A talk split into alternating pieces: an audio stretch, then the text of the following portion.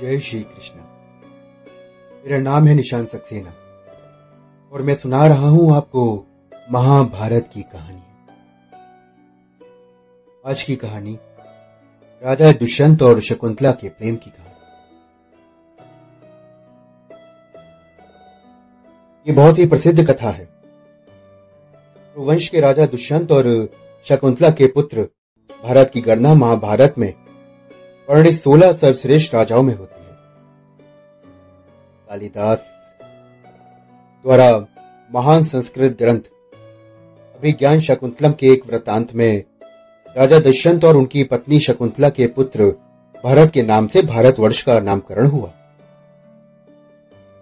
मरुद्रणों की कृपा से भारत को भारद्वाज नामक पुत्र मिला। भारद्वाज एक महान ऋषि थे। चक्रवर्ती राजा भरत के चरित्र का उल्लेख महाभारत के आदि पर्व में भी है। एक दिन राजा दुष्यंत ने वन में कर्ण ऋषि के आश्रम में शकुंतला को देखा और वो उस पर मोहित हो गए। शकुंतला विश्वामित्र और मेनका की संतान थी। दोनों ने गंधर्व विवाह किया और वन में ही रहने लगे।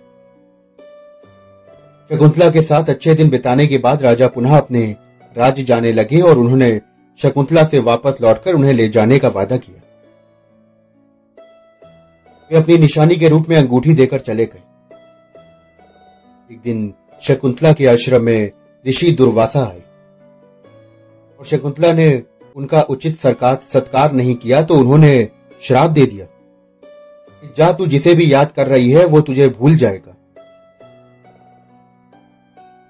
गर्भवती शकुंतला ने ऋषि से अपने किए की माफ़ी मांगी। और ऋषि का दिल पिघल गया। उन्होंने कहा कि कोई निशानी तुम उसे बताओगी तो वो ज़रूर याद कर लेगा।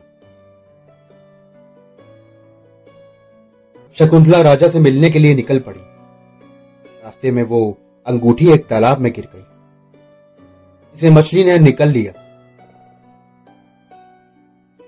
शकुंतला राजभवन पहुँची, लेकिन राजा दुष्यंत ने उन्हें पहचानने से इनकार कर दिया। राजा दुष्यंत द्वार शकुंतला के अपान के कारण आकाश में बिजली चमकी और शकुंतला की माँ मेनका उन्हें ले गई। उधर वो मछली भी एक मछुआरे के जाल में आ गई जिसने वो अंगूठी निकली थी। मछुआरे ने उस अंगूठी को कीमती समझकर राजा दुष्यंत को भेंट कर दी। राजा दुष्यंत ने जब वो अंगूठी देखी तो उन्हें सब कुछ याद आ गया। और महाराज दुष्यंत बहुत पछताए। समय बाद इंद्रदेव के निमंत्रण के पर, देवों के साथ युद्ध करने के लिए राजा दुष्यंत इंद्र नगरी अमरावती गए। युद्ध के बाद वो आकाश मार्ग से वापस लौट रहे थे कि तभी उन्हें रास्ते में कश्यप ऋषि के आश्रम में एक सुंदर बालक को खेलते देखा। इनका ने शकुंतला को कश्यप ऋषि के आश्रम में छोड़ा हुआ था, और वो बालक शकुंतला का ही पुत्र था। जब उस बालक को राजा दुष्यंत ने देखा तो उसे देखकर उनके मन में प्रेम उमड़ आया। और वो जैसे ही उस बालक को गोद में उठाने के लिए खड़े हुए तो शकुंतला की सखियों ने चेताया कि राजन, आप इस बालक को छुएँगे तो इसके भुजा में बंधा काला डोरा सांप बनकर आपको डस लेगा।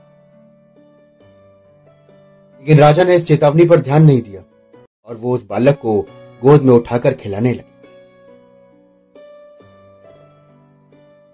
लेकिन बालक को उठाते ही उसकी भुजा में बंधा काला डोरा टूट गया, जो उसके पिता की निशानी थी। शकुंतला की सहेली ने उसे सारी बात जाकर शकुंतला को बताई तो वो दौड़ती हुई राजा दुष्यंत के पास आ गई।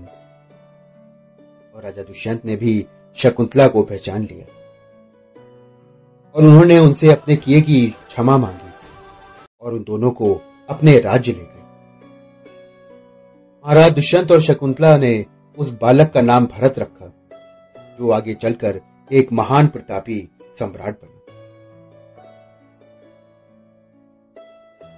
मित्रों, अभी आप सुन रहे थे मेरे साथ महाभारत की कहानी में राजा दुष्यंत और शकुंतला की प्रेम कहानी। आशा करता हूँ कि आपको ये कहानी रोचक लगी होगी। मेरे साथ जुड़े रहिए।